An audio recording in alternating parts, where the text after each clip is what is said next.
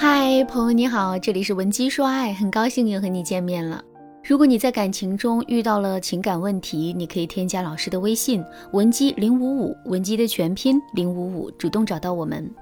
我们这边专业的导师团队会为你制定最科学的解决方案，帮你解决所有的情感问题。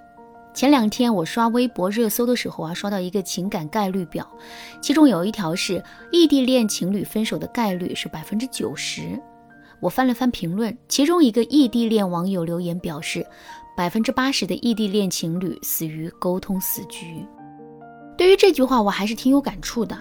昨天晚上，我的一个正处于异地恋状态的学员就哭哭啼啼的给我打了一个电话，在电话里他说：“老师。”我和男朋友生活在一起的时候，真的特别和谐，一点矛盾都没有，我也不会情绪化。可是我俩一异地吧，就开始吵架作闹，他也不会像生活在一起那样哄我。我说，小小，我非常理解你的状态，因为异地恋情侣聚少离多，缺少陪伴，女人在这种环境下非常缺乏安全感，所以更会因为鸡毛蒜皮的小事而闹脾气。于是呢，通过作的方式向男人寻求安慰。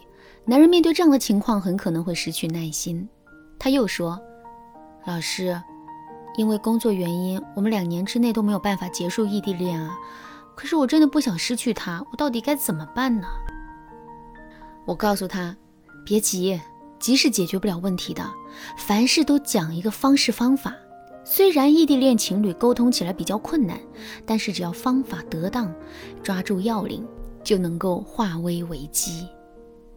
什么要领呢？我来告诉大家：异地情侣想要把感情经营好，一定要学会有效沟通。具体要怎么做呢？我来给大家示范一下有效沟通的几个步骤。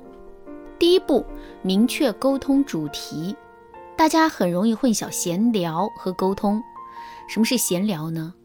你和你的小姐妹约着去吃火锅，菜还没上桌的时候，对方跟你说：“今天咱们随便沟通沟通呗。”然后他就拉着你说了一堆话，从南扯到北，从炫耀男友谈到吐槽上司，反正没有一个中心思想。其实啊，随便和沟通本身就是一组矛盾关系。真正的沟通是具有目的性的，而且双方都要有一个明确的目标。如果你的老板把你叫进办公室，给你说的第一句话就是：“这次我找你聊天的目的是聊一聊你这个月迟到十次的原因。”你会是怎样的反应和回应呢？你的第一反应大概是你会在脑子里搜索这个月你迟到十次都是什么原因，然后再想想怎么回应对方，礼貌又体面。聊完之后，你脑子里面也很清晰的知道你们具体聊了什么，聊到了哪个程度，对方是否满意，这才叫做沟通。听到这儿，大家都听明白了吗？我们在和别人沟通之前，要先弄清楚沟通的目的，最好在说第一句话的时候就告诉别人，这次我找你聊天的目的是什么。第二步，清晰明了阐述沟通内容。沟通内容包含三个方面，分别是信息、思想、感情。其中，信息是重要且客观的内容，感情是修饰语，思想是精髓。我给大家举一个例子，假如说你最近经常被领导挑刺，比如你一个上午去了两趟厕所，他都怀疑你是跑去摸鱼去了，你又烦又丧。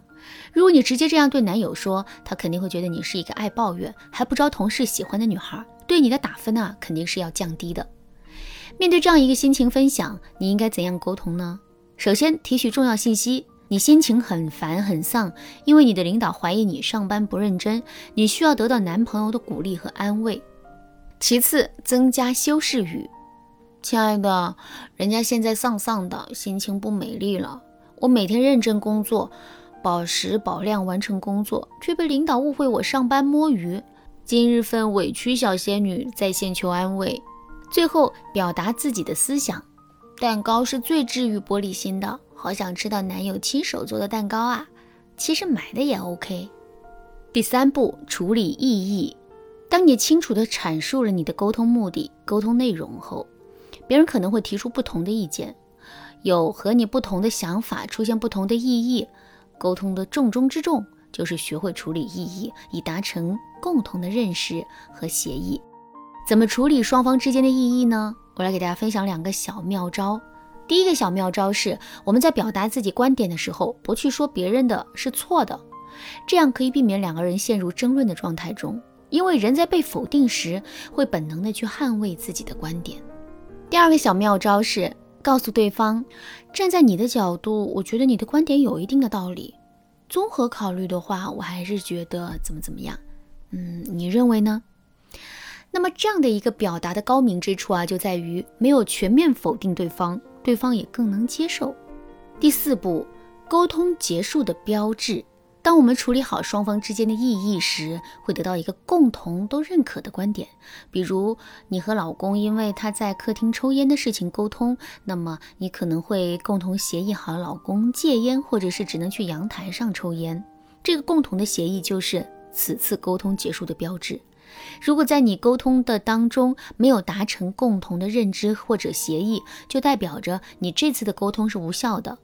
在此，老师要教给大家一个小心机，在我们和别人沟通结束时啊，一定要用这样一句话来做总结：非常感谢你，通过刚才交流，我们现在达成了这样的协议。